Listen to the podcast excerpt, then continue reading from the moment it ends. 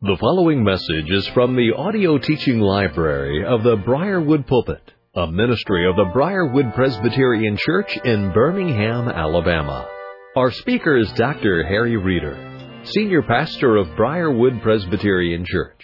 It is our hope and prayer that this message will equip and encourage you in your walk with Christ, and as a result, you will be used by our Lord as an instrument of change to further His kingdom and bring honor and glory to the name of Christ. Here now is our pastor teacher, Harry Reeder. Turn in your copies of God's Word to a number of texts of Scriptures as we continue our series that has kind of evolved uh, and um, into these matters of looking at the related issues that began with if I should die before I awake and that was the anticipation of a new heavens and a new earth inaugurated by the judgment that would be inaugurated by the second coming of Christ. So last week I went through the various texts to give us understanding of the second coming of Christ, read the text, and then also uh, then did a distillation to give you a broad, comprehensive understanding of Christ's second coming, when and how.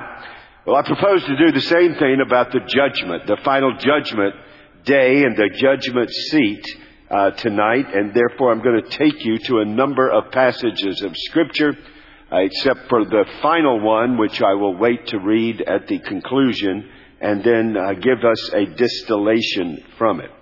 May I say something here? I I have to confess to you. I'm sure part of it is the personality and the way God has nurtured and natured me, um, is that I love the cadence of the Christian life. I love the cadence of the seasons, the Advent and Holy Week, the opportunities they present for celebration and outreach. And I want to thank Max for challenging us and encouraging us as to those that we might bring to hear uh, the gospel that might not come on other Lord's days, but might uh, come. That's one of the reasons that we're having five, as we realize not only our people are returning uh, out of this present distress, but we also realize family and friends may be with you, with you, and that also this is a great opportunity to invite people.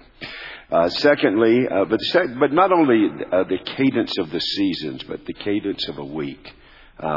Serving the Lord six days, doing work heartily unto the Lord in the responsibilities and roles of life, seeking to be a Christian steward, to be found faithful, and then to be found faithful on the Lord's day. And I love the cadence of the Lord's Day, the morning and evening sacrifices of praise. And I fully realize, folks, I'm well aware that uh, we're a little bit as a Neanderthal at uh, Briarwood because we have Sunday evening worship services. But that's not out of innovation, nor is it simply out of a nodding our head to tradition. Uh, the Sabbath Psalms call for the morning and evening sacrifices of praise. Uh, the the pattern that we have seen not only in the Scripture but church history. In fact, I always remind people the first two, two Lord's Day worship services were on Sunday night. Uh, that was when Jesus gathered them in the upper room on the day of his resurrection, and then one week later, of course, Thomas was not there on that first Sunday night. He stayed home and watched uh, the end of the football game. And so doubting Thomas was not available. But uh, the Lord was gracious and met with them the next Sunday night. So I, I love the, uh, I love that rhythm. But I also want you to know that practically it's very helpful for me as a pastor. I love for us Lord's Day morning worship because I know you've been out there serving Jesus to be able to pull up on this campus that God's granted us, even sense the serenity from the beating up that the world can give you, but also being drawn together to be encouraged to lift up praise to God. And that's why so much of our singing and confessions focus on the transcendence. I believe you need a big God to live in this world. And so that's why we do that on the Lord's Day morning, like this morning. Worship the King. What a glorious hymn to lift our souls with those great truths of the transcendence and majesty of God. But we also love on Sunday evenings to do uh, the immanence of God. You, just what you were hearing with the Psalms and the hymns and the spiritual songs we just sang tonight. as that encourages us, it soothes us, it equips us, it exhorts us that God is with us. He is not only over all, but He is in all and through all. And um, but I also go a step further. I love Sunday evenings because they provide for us special opportunities for outreach. You're fully aware of those that we use from time to time on Sunday night. That if you are sharing the gospel with people personally, then we can have on a Sunday night an event that will draw people in to hear the gospel corporately that you can follow up with individually as well. And then, but another thing is for me, Sunday night is I love expository preaching primarily on Sunday morning, and then I love to do topical expository preaching, grabbing a theme and going to the text that define that theme. I enjoy doing that on Sunday night because that gives me a way to even pull another trigger in your discipleship. Now it gets a little frustrating because would you like to know how many times I get an email or I get a um, a phone call or I get a uh, just a, a contact and pastor what about and i had just preached on it two sunday nights before and uh so um and the, you know I wanted to say, well, if you would have been there, you would have already heard. But I'll give you your own private distribution of that sermon uh, on the email, which is never the same. Uh, so that's why we take on some of these issues and then go to the text of Scripture that flesh them out. That's what I would do if I could put you all in a small group. Uh, I would pick those themes that I know will build your life, and then we'll do it. So this is my opportunity to do it. And now we've added a little bit of a small group flavor in that we have these uh, conversations about every seven or eight weeks where you can send questions on what has been preached, and then um, Bruce and I will have those conversations for the second half of a Sunday evening gathering as well. So I just wanted to give you that and ask you if you could be an emissary for that to encourage the Lord's people. We're not exactly full to overflowing tonight. There is room, even with social distancing, for more tonight. And uh, so that uh, people could take advantage of that for their walk with the Lord and uh, to do so uh, not by um, not by imposing anything upon their consciences beyond what the scriptures would have us say, but by inviting them to that which could help them grow in the Lord and the importance of it, particularly in light of the privilege of Lord's Day worship. Well, having said that, we now come to this focus in the, what about the judgment seat itself? And I'm going to ask you to take your Bibles, have them ready, uh, kind of like a youth group sword drill here. I want you to be ready, and I'm going to walk you through a number of passages of Scripture. Would you go first of all with me in dealing with this? This is not exhaustive. I have uh, consciously picked out some selected chapters that give us uh, the information we need for a comprehensive and not exhaustive, but a comprehensive um, doctrine of the final judgment and uh, the judgment day and the judgment seat and the judgment throne so that we can put together some basics that you can put into your life and, and discipling you. So if you'll go with me to uh, chapter 25, uh, Jesus gives a conclusion to his, uh, who, to his sermon uh, that we studied last week about the second coming. Now, there's no accident that you've got the second coming in Matthew 24, and then in Matthew 25, he moves to the judgment seat, which is inaugurated by the second coming of Christ. And this is what he says in chapter 25 and verse 31. And when the Son of Man comes, that's what we studied last week, when he comes, when will he come? Well, you learned he will not come till the gospel is preached to all the nations and all of the elect have been brought to himself. Until then, he will patiently empower his church to fulfill the Great Commission and lead the Great Commandment. So here he says, when the Son of Man comes in his glory and all the angels with him, then he will, he, who? Jesus will sit on his glorious throne. Before him will be gathered all the nations. He will separate people from one another as a shepherd separates the sheep from the goats. And he will place the sheep on his right, the goats on the left. Then the king will say to those on his right, Come you who are blessed by my Father, inherit the kingdom prepared for you from the foundation of the world. For I was hungry and you gave me food. I was thirsty and you gave me drink. I was a stranger and you welcomed me. I was naked and you clothed me. Then I was sick and you visited me. I was in prison and you came to me. The righteous will answer him, saying, Lord, when did we see you hungry and feed you, or thirsty and give you drink? And when did we see you a stranger and welcome you, or naked and clothe you? And when did we see you sick or in prison or and visit you? And the king will say, answer them, Truly I say to you, as you did it to the one of the least of these, my brothers. In other words, when you do that to those who are mine, then you have done it to me. You can hear the echo to Saul, can't you? Saul, why persecutest thou me? Jesus is fully identified with his people, and what you do to his people, you have done unto him. And one of the evidences, not the ground of your going into heaven, but one of the evidences of those who are in Christ and Christ is in them, are these uh, are these marks of God's grace, the footprints of God's grace that will be exposed at the judgment seat. But then he will say to those on his left, Depart from me, you cursed, into the eternal fire, prepared for the devil and his angels. For I was hungry, and you gave me no food. I was thirsty, and you gave me no drink. In other words, there will be plenty of evidence to convict them of their sin of unbelief.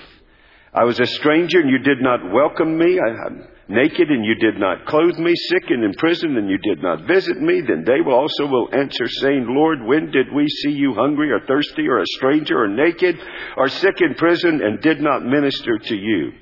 Then he will answer them saying, Truly, I say to you, as you did not do it to the least of these my brothers, you did not do it to me. And these will go away into eternal punishment from that judgment seat. The others will go away into eternal life. Now, if you would, go with me, uh, go with me to uh, Luke chapter 12. Luke chapter 12. Just make your way to your right into the Gospel of Luke and slip over to the 12th chapter. Here, another parable dealing with the matter of the judgment seat has been given to us. Here, he tells us uh, in chapter, um, in uh, Luke chapter 12, he informs us of those things that uh, stand before us that we are to be ready to meet the Lord. And uh, here, here, and you'll find this in verse 35. Stand dressed for action and keep your lamps burning. See, we're at the second coming again. The judgment seat is always on the heels of the second coming. Keep your lamps burning and be like men who are waiting for their master to come home from the wedding feast so that they may open the door to him at once when he comes and knocks. Blessed are those servants from the master Blessed are those servants whom the master finds awake when he comes. Truly I say to you, he will dress himself for service and have them recline at table, and he will come and serve them. If he comes in the second watch or in the third and finds them awake, blessed are those servants. But know this, that if the master of the house had known at what hour the thief was coming, he would not have left his house to be broken into. You also must be ready. Why? For the Son of Man is coming at an hour you do not expect. You don't know the hour, you don't know the day, so you don't need to speculate on it. But you do need to be ready at any hour and at any day. Now, Peter said to him, Lord, are you telling this parable for us or for all? And the Lord said, Who then is faithful and wise manager, whom his master will set over his household to give them their portion of food at the proper time? Blessed is that servant whom his master will find so doing when he comes. Truly I say to you, he will set him over all of his possessions. That's why we've been covering the theme of lifestyle stewardship, found faithful when Jesus comes. But if that servant says to him, and, and notice where the anticipation in the new heavens and the new earth that your faithful stewardship will be rewarded. It will be rewarded appropriately and, and, uh, and rightly. But that's not all that he says about the judgment seat. Not only is it a place where the stewardship of believers is affirmed with rewards, But notice what else he says. Truly I say to you, he will set him over all his all his doing when he comes. Truly I say to you, he will set him over all his possessions. But if that servant says to himself, My master is delayed in coming and begins to beat the male and female servants and to eat and drink and get drunk, the master of that servant will come on a day when he does not expect him and at an hour he does not know and will cut him in pieces and put him with the unfaithful. So here, the, the one who doesn't exercise stewardship, that's the evidence that they don't have a saving relationship with the master when he comes. They are numbered with the unfaithful. And what happens? And that servant who knew his master's will, but did not get ready or act according to his will, will receive a severe beating. But the one who did not know and did what deserved a beating will receive a light beating. Everyone to whom much was given, of him much will be required. And from him to whom they entrusted much, they will demand the more. So now we see not only are there rewards from the judgment seat to the faithful in their stewardship, but the exposure of the unbeliever will also carry the responsibility for the degrees of the eternal torments of hell. One receive a beating commiserate to, or the punishment commiserate to the um, their rebellion against what they knew. You're not, but you are held accountable for what you know and what you do, and what you don't, not for what you don't know. Now that's why you also, you also ought to traffic back to this morning's sermon. No one stands before the judgment seat without knowing God, His invisible attributes, His eternal power and divine nature. But some know more than others. They don't fall into, they don't fall into the hands of God at the judgment seat under the witness of general revelation. They fall into the hands of the living God having heard the witness of special revelation under the shadow of faithful pulpits they have a greater responsibility according to this text. And therefore, if they don't know Christ, then they have even greater judgment of torments. And just like all of the joys of heaven are perfect for all for all eternity, yet the rewards exist to give us instruments to praise Him with, so the degrees of punishment affirm the degrees of culpability in hell itself, although hell is of actual torment uh, and unendurable for all, for all eternity. So if you would, I want you to go with me to another text. Go with me to Philippians chapter 2. Philippians chapter 2. So these texts, and we're going to do a little bit of a distillation with these brief comments as we work our way through it. What a wonderful passage of Scripture, Philippians. It seems as if God in His providence has brought us to this epistle on numerous occasions this year. Look with me in Philippians chapter 2 and go with me to verse 9. Therefore, God has highly exalted Christ and bestowed on Him the name that is above every name, so that at the name of Jesus, every knee should bow in heaven and on earth and under the earth and every tongue confess. Interestingly, we just sung a, a, song concerning this. And every tongue confess that Jesus Christ is Lord to the glory of God the Father. Well, clearly, in this day and time, not every tongue is confessing. In this day and time, not every knee is bowing. But there is coming a time when either in judgment or affirmation of salvation, every knee will bow and every tongue confess to the glory of God the Father, Jesus Christ as Lord. That's obviously the anticipation of the judgment day. Now, if you would, go with me, um, uh, go with me to Revelation chapter 20. Revelation chapter 20. Now we're going to be back here uh, in a another week or so um, looking at the loosening for a season and then the final defeat of Satan. But I want you to look with me here in, um, in chapter 20 down to verse 11. Then I saw a great white throne and him who was seated on it. From his presence, earth and sky fled away. You can hear the echoes of Peter that the earth and the sky, the heavens and the earth, are rolled up and a new heavens and a new earth will be rolled out. And no place was found for them, that is the old order of the heavens and the earth under the curse of sin. And I saw the great, I mean, I saw the dead, the great and the small, in other words, everyone, standing before the throne, and books, underline that, were opened. These are the judgment books. But then, another book. So there are books, and then there, separate from the books, is a book. The book, another book was opened, which is the book of life. The dead were judged by what was written in the first set, the books, according to what they had done. They don't stand in Christ, they stand on their own merits. And therefore, their record of sin in thought, word, and deed is displayed by what's written in the books. And then he says, and the sea gave up the dead who were in it. Death and Hades gave up the dead who were in them, and they were judged, each one of them, according to what they had done. What? Recorded in the books. Then death and Hades were thrown into the lake of fire. This is the second death, the lake of fire.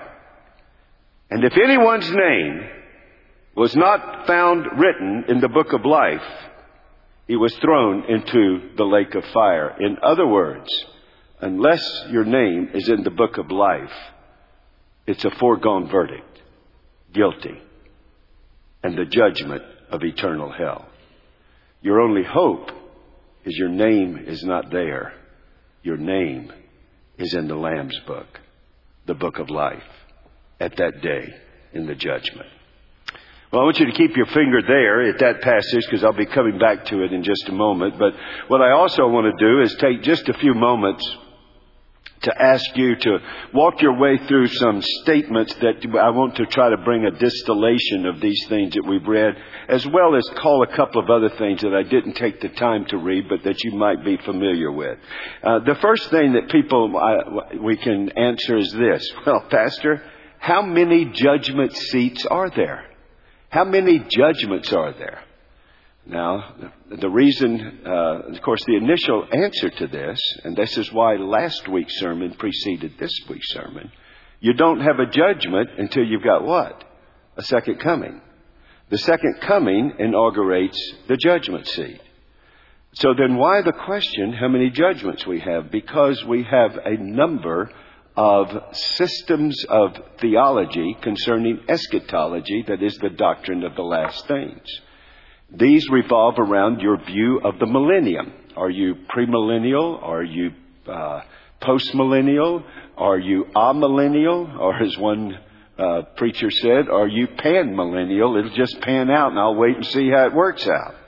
In other words, this Bible text that, uh, that tells us in the book of Revelation of a millennial uh, reign of Christ upon the earth for a thousand years is this reign of Christ extending to the earth from Christ? Is it that thousand years a literal thousand years? Or is it a symbolic term in the book of Revelation, or a number that has symbolic meaning and not literal physical meaning, but literal symbolic meaning, and that is, and how should it be seen and how should it be understood? Now, why is that important? And we'll get to this, I promise. That's going to be one of our Sunday night sermons in this series yet to be done, as well as a sermon on the two beasts and the false prophet, the unholy trinity in the book of Revelation. And uh, so, as we anticipate that, and as we look to that, um, I, what I would just remind you of is that uh, the millennial view uh, impinges upon your view of the second coming. Now, if you're postmillennial or if you are amillennial, you have a view of the second coming. The postmillennial says Jesus is coming after a 1,000 year reign um, of the success of the gospel as it moves throughout the world. In other words, the Great Commission will lead to the domination of the Great Commandment throughout the world, a glorious millennial reign. Then Christ comes at the end of it, in which there will be a final rebellion of Satan to be put down. That's the postmillennial view. It has, it has variations, but that's the basic view. There's only one second coming. It's at the end of the millennium. And the millennium is inaugurated by the Great Commission, and it issues forth by the predominance of the Great Commandment you shall love the Lord with all your heart, soul, and mind, and your neighbor as yourself throughout the world because of redeeming grace and common grace. Uh, therefore, a postmillennial would only have one judgment seat at the end of that millennium.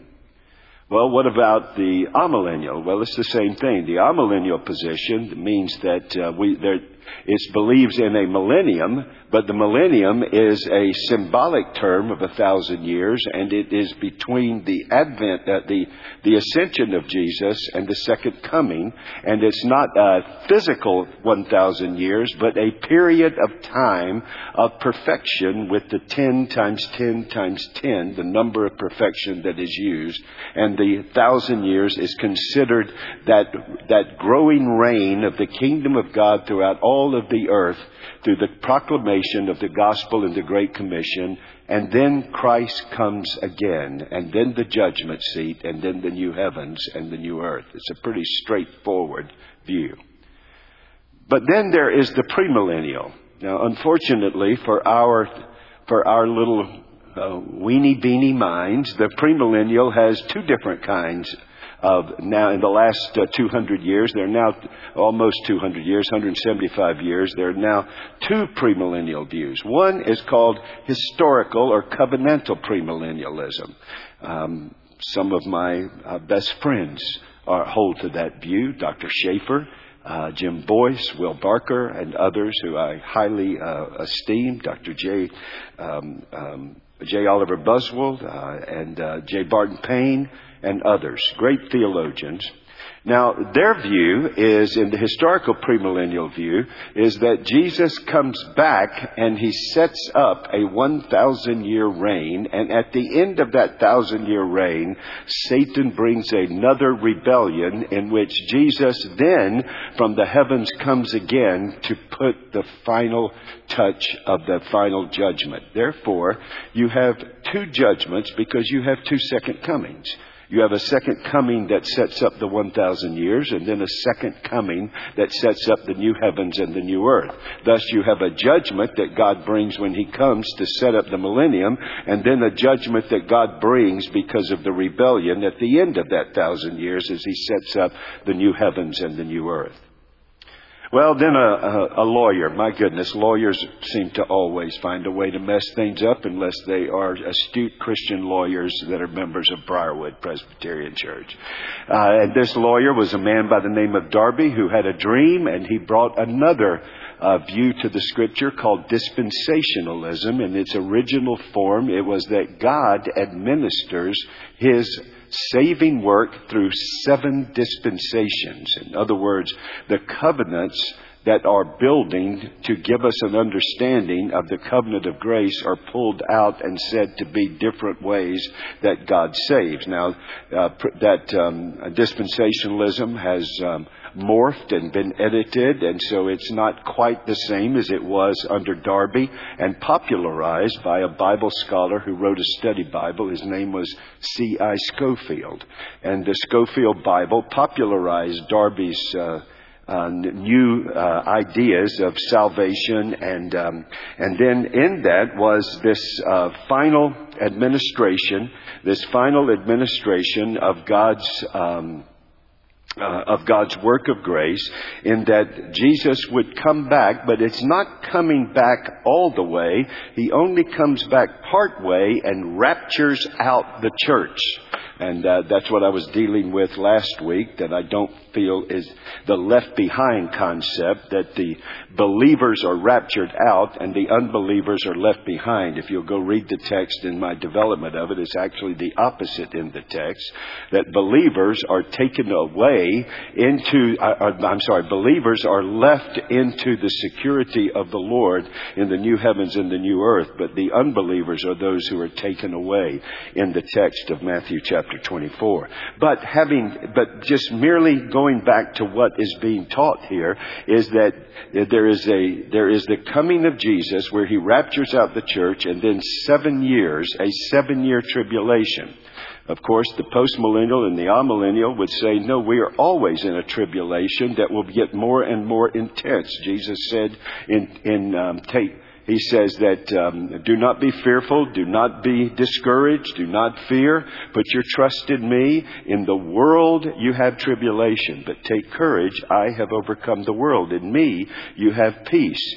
So uh, what what is believed by them is that the tribulation continues with intensification alongside of the of the kingdom of God intensifying and spreading throughout the world as the evil empire is constantly striking back. So there is the premillennial position that Jesus raptures out the church. This is not a public second coming, it's a secret second coming. And the people of the, the people of God are raptured out, and then God will go back and do another work, particularly in Israel, and there will be this uh, seven years of tribulation during that time. At the end of the tribulation, then Jesus comes back and so you've got Jesus coming in the um, halfway, rapturing out the church. Seven years later, Jesus coming again and setting up the millennium for a thousand years.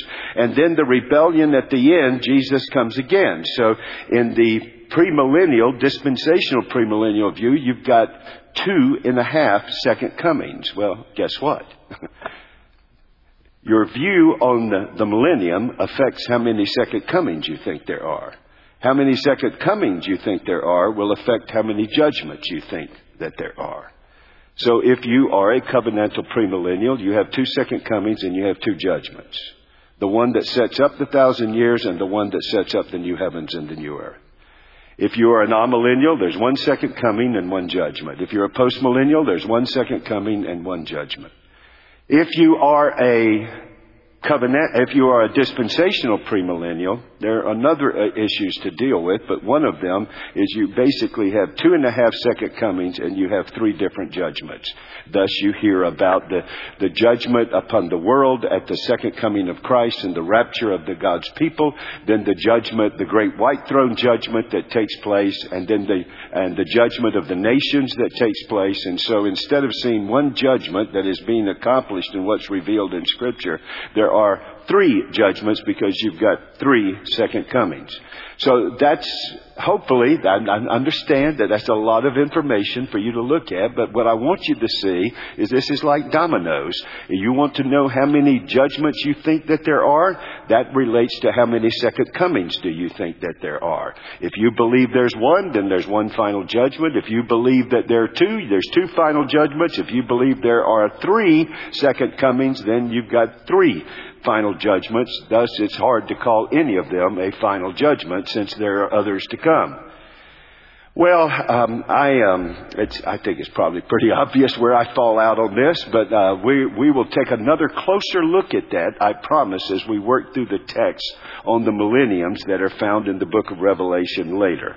My what I would present to you is I think the weight of the evidence of Scripture is that there is one second coming and there is one judgment in which all of God's work of judgment is going to be accomplished. What do we know next? What's the next thing that we want to distill from this? The next thing we want to distill is the fact that who is the judge? Well, on one hand, you can say this as a Christian God is the judge, and you're right. And you can say God is the judge by referring to God, Father, Son, and Holy Spirit. Because all three persons of the Trinity are engaged. Now listen to this carefully. Whenever God does a work, creation, redemption, uh, whenever God does a work in creation, in redemption, in providence, whenever God does something, God does it as a Trinity. God created Father, Son, and Holy Spirit. The Father authored, the Son accomplished, the Spirit um, affirmed and ordered it. Redemption, God authors our salvation, the Son accomplishes it, and the Spirit applies it. In providence, the Father sends His loving care for us as His children. Jesus intercedes for us, and the Spirit of God intercedes for us with groanings too deep to be uttered. So whenever you talk about the judgment, it is God's judgment. God is upon the throne and all three persons of the Trinity are engaged. Yet, what's abundantly clear in the scripture is that the Father, in light of Christ's incarnation and his victory as the Messiah, appoints him, the Lamb will sit upon the throne. It is the Lamb that will bring the judgment decrees and your only hope is that judge is also your Redeemer, and you're in the Lamb's book of life in that day. Who is going to sit upon the throne? It's abundantly clear in Matthew chapter 25. It's abundantly clear in Daniel. It's abundantly clear in Philippians 2. It's abundantly clear in, um, in the scriptures that the, the Lamb is on the throne as the judge. Now, it also needs to be affirmed not only is the Trinity to be honored by all the works that God does, including the judgment, but the Bible also teaches us that the elect angels will be engaged at the, at the judgment. They will be gathering up the great and the small. They will be part of the dividing into the left and the right, the sheep and the goats. So the elect angels will be serving the Lord at the judgment. And that needs to be affirmed as well. Well, the question is now, who is going to be judged? We now know who is judging, who will be before the judgment seat. Well, the Bible teaches us in a number of texts um, a number of texts. I, I, didn't read them. Do you don't mind? I'll give them to you. I want to be timely tonight, so um, uh, so I'm going to give you the text: Matthew eight twenty nine, uh, Second Peter two four, and Jude six. That the judgment seat will also judge the fallen angels. The elect angels will be serving the Lord at the judgment. The fallen angels will be judged at the judgment. Jude affirms that. Peter affirms that in 2 Peter chapter 2 and verse 4. And of course, you've already got it affirmed in the life of Jesus. Do y'all remember when Jesus crosses the Sea of Galilee with his disciples and he goes to the land of the Gadarenes and he meets who? Demon possessed. You remember that? Hello? Y'all still awake? Good. Nod your head. Give me a Presbyterian amen. Mm-hmm. Okay, good. So uh, you remember the you remember the, the the demoniacs, and do you remember when they came to Jesus? What? They called upon him. Why are you here?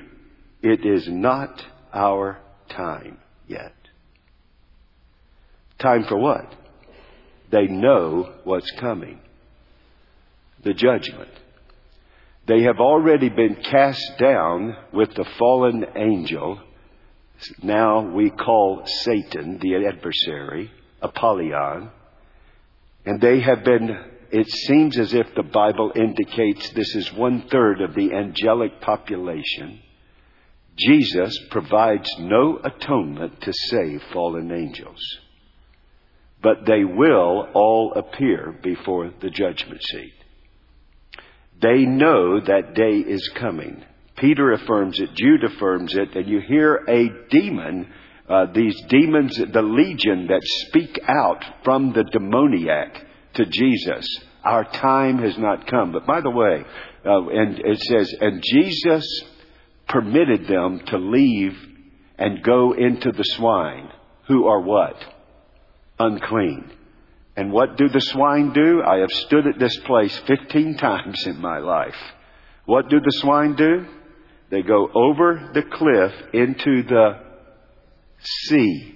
Now here's where you've got to do your work in the study of the Old Testament.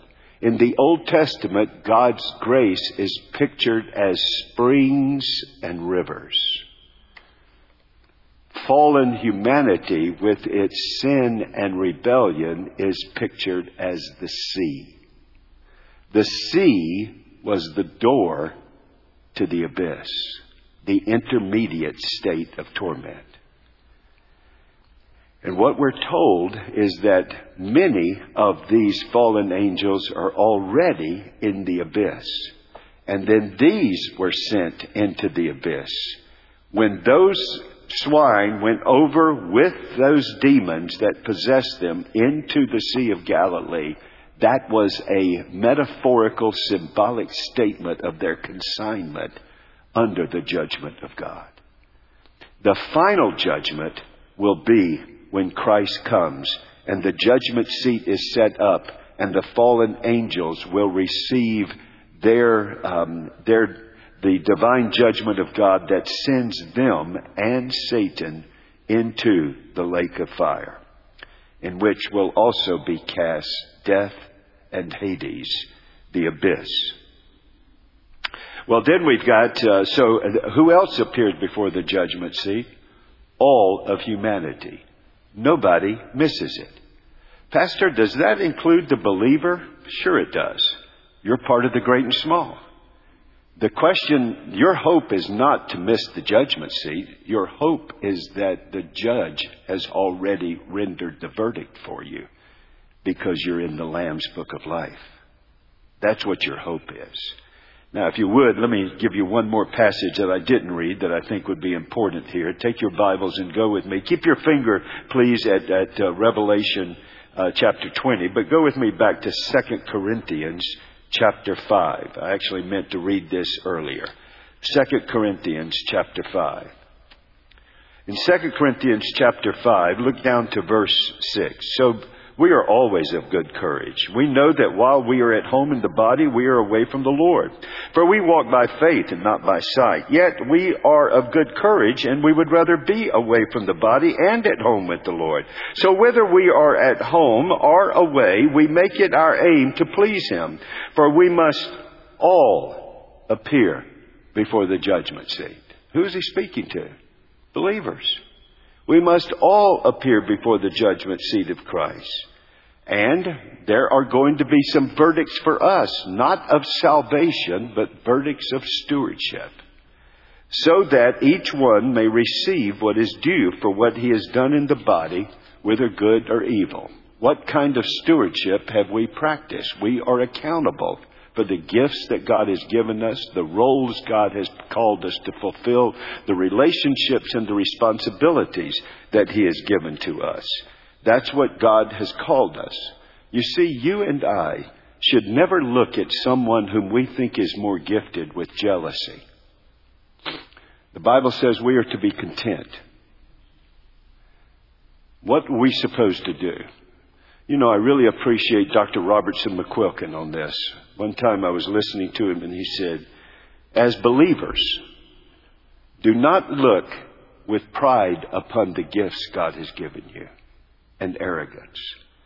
And do not look at the lack of them with dismay or at others with more out of envy.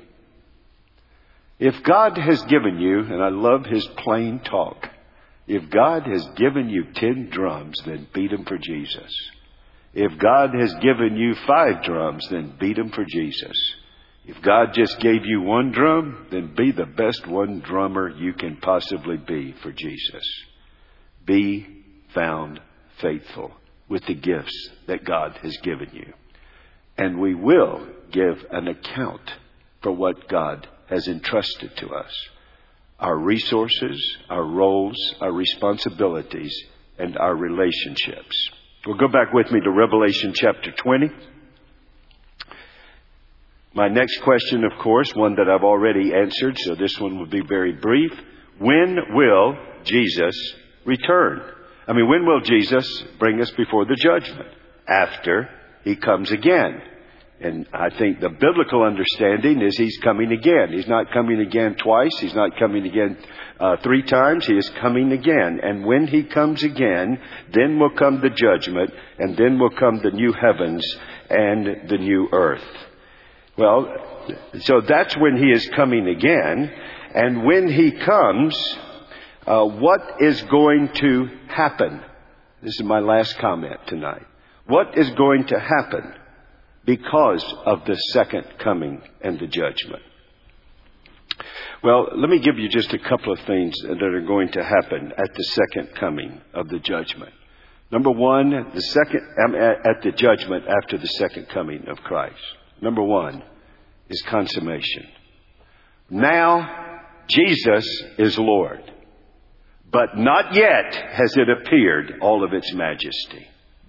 Now I am perfect in Christ, but not yet have I been perfected. Now Christ reigns, but not yet has his reign been extended and all of his adversaries removed. Now Jesus has defeated all of his enemies, but not yet have they been destroyed. In other words, we live in the now of the assured victory of Christ, but the not yet of the consummation of that victory. In us, upon us, through us, and in the world to bring us to a new heavens and a new earth and the heavenly Jerusalem that will come down from heaven and God will be with his people and his people will be with him. We will have the consummation. Secondly, the judgment will bring vindication. The Bible says to you that you are to always be ready to give an account of the hope that's within you. Do so with gentleness, sanctifying Christ as Lord in your hearts. And do so in a manner so that in that day, they, those under his judgment, will have to glorify God for what is displayed and affirmed about you in that day. Even though they may, uh, they may do all that they can to discount you and discredit you in this day.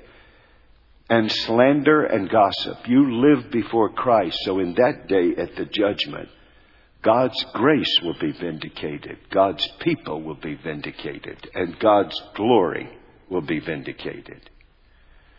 Thirdly, conviction at the judgment. Those who now laugh and mock the sacred things of God, in that day, not with godly repentance, but with worldly sorrow, will be brought to their knees and will have to confess Christ as Lord on that day. The conviction will be clear. Fourthly, the assignment will be made for eternity. The assignment of where? Either in the lake of fire, there's only two destinations. Either in the lake of fire, the eternal death, or in the new heavens and the new earth, the eternal life.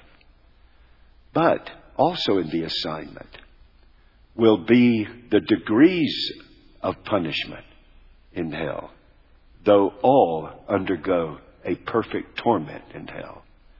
And the rewards that are given in heaven from the judgment seat. Why? Fifthly, am my, am I fifth or sixth? Fifthly, I think it is. Fifthly, because at the judgment seat, your judgment will not be about salvation. Your judgment will be about stewardship. That's why I'm preaching on lifestyle stewardship. You're going to give an account one day to the Lord. What did you do with His church? What did you do with the sacred covenant blessings that God has given in His church? The vows, the oaths, the sacraments, the pulpit ministry, the prayer life of God's people. You will give an account of what we've done with the Great Commission. You'll give an account of what we've done with the Great Commandment. You and I will give an account, not for salvation, but for the declaration of stewardship. And what is it? What verdict do we want to hear as we stand before Him, saved in the book of life? Saved because we're in the Lamb's book. But our stewardship is accounted for. And what we want to hear the Lamb say is what? Well done, good and faithful servant. Enter into the joy of your master. Notice, none of us will ever be profitable. none of us are profitable stewards. We don't bring any profit. Anything we bring back to Jesus through a, a Holy Spirit enabled obedience and ministry was all because of what Jesus enabled to do, us to do. But we can be found faithful before the Lord. Pastor, what are the purposes of the rewards? Here's what I try to tell people. The purposes of the rewards at the judgment of believers, the judgment of stewardship, so that we can receive uh, the due recompense for what we've done in the body, and the rewards are given to us and those who have invested the work God has given us in our life, and we've invested it, our resources, our responsibilities, our roles, our relationships, then what do we get from that? We are, we are then get, we have an assignment in heaven whereby God honors that. And what will we do with that? We will worship and praise Him. You see, what stewardship judgment does is it as a moment to give you your worship material for eternity. Just like God gave us some resources so we could bring before Him His tithe and His offerings, or we could bring before Him the stewardship of praise today because of what God had entrusted to us. We didn't bring God anything that He didn't first give us. But when we faithfully give and serve the Lord with stewardship, then God begins to bless it and He gives to those who give so that He presses it down that we who He gets to these things will get through us for Him. And then when we get there, He gives even more to us that we will use for Him just like we use what He gives us now for Him. In that day, we will use that. We will be stewards of our rewards to His praise and His glory we're getting worship material. Let me try to illustrate it this way. Uh, this is my this is my best this is my best shot on rewards. I go I have a couple of restaurants that when I have the privilege to meet with people and share the gospel or do discipleship or counseling or whatever and it's at a lunch. There's a couple of restaurants I like to go because A, food's pretty good. B, service is pretty good. C, there's kind of a room and space to do some conversation without people listening in on you. Well, um, uh, I believe in tipping. I share the, you know, of course I put myself up that I got to do pretty good on the tip because I share the gospel with them and I don't want to be chinchy on the tip after I've shared Jesus with them. You know, that preacher wanted me to get saved, but he doesn't want me to eat next week. So I want to, I want to be properly that. But I don't overdo it. I do it appropriately in terms of the service that's rendered as well. Now, that person is getting a salary. Why did they get a salary? Because I come there and buy a meal. That's why they got a job. They wouldn't have that job if I wasn't there buying a meal. Then out of appreciation for their faithfulness in the job that I gave them by purchasing the meal, I then give them a tip, a reward at that time. That's why I hate that phrase. Um, gratuity required. It's not a gratuity if it's required. And it robs me of doing a gratuity. So what I want to do is I want to acknowledge that. Well, that's the way it's going to be at the judgment seat. We will not have done a single thing that we would have been able to do if God hadn't his, done His work of grace in us. Whatever we did, we didn't do anything with something that we came up with. We did what we did for Him with what He gave us to do for Him. Even the heart to do for Him. So, when He rewards us, that's His way to affirm our stewardship. And then what do we do with it in eternity? That'll be worship material. That's what that will be for all eternity. Well, let me give you a sixth thing. Is the sixth thing is that in that day there will be um, uh, the, well. Let me just give you this final thing. In that day is a day of identification. It's a day of identification. Here's the sheep. Here are the goats. Here's his people, the elect, believers, here are those who are not his people. Identification. One of the texts I didn't read is Jesus anticipating that day. He says this Many, many will say to me on that day, Did we not do miracles? Did we not do many things in your name? And I will say on that day, Depart from me. you workers of lawlessness, I never knew you. That day is going to be a day of identification and clarification. There are some you and I think are sheep because it's pretty easy to fool us. But on that day, it'll be exposed. They are not. Sometimes it gets exposed here. But sometimes it's then. But some, sometimes you get exposed here, but on that day, it will be clear. These are mine. He'll even amass the evidences. Here was the evidences of unbelief. Here was the evidences of belief. That's not what saved them. That was the evidence that affirms my verdict and confirms my glory and affirms and vindicates them. And at the same time, what they were, what they were, um, what they were shamed and mocked in, I will now affirm for my glory in that day, and I will affirm what they have done, and then I, and then I will affirm and and expose those who do not know me. If you could get to heaven by works, those people would have made it. Did we not do these things in your name? And he'll say, I never knew you. Oh, you had a religious work life, but it wasn't for me, the Savior. It was for yourself, as thinking you could save yourself by those deeds. And they never do it. So today, I'm going to close in prayer. This is a day you're going to encounter. It's appointed unto men once to die and then the judgment. You will be there, all of us. The number one question are you in the books or are you in the book? Are you in the books? Then in that day will be the vindication of God's glory and the judgment and the consignment and assignment of eternal condemnation with the degrees of punishment according to the light that you had.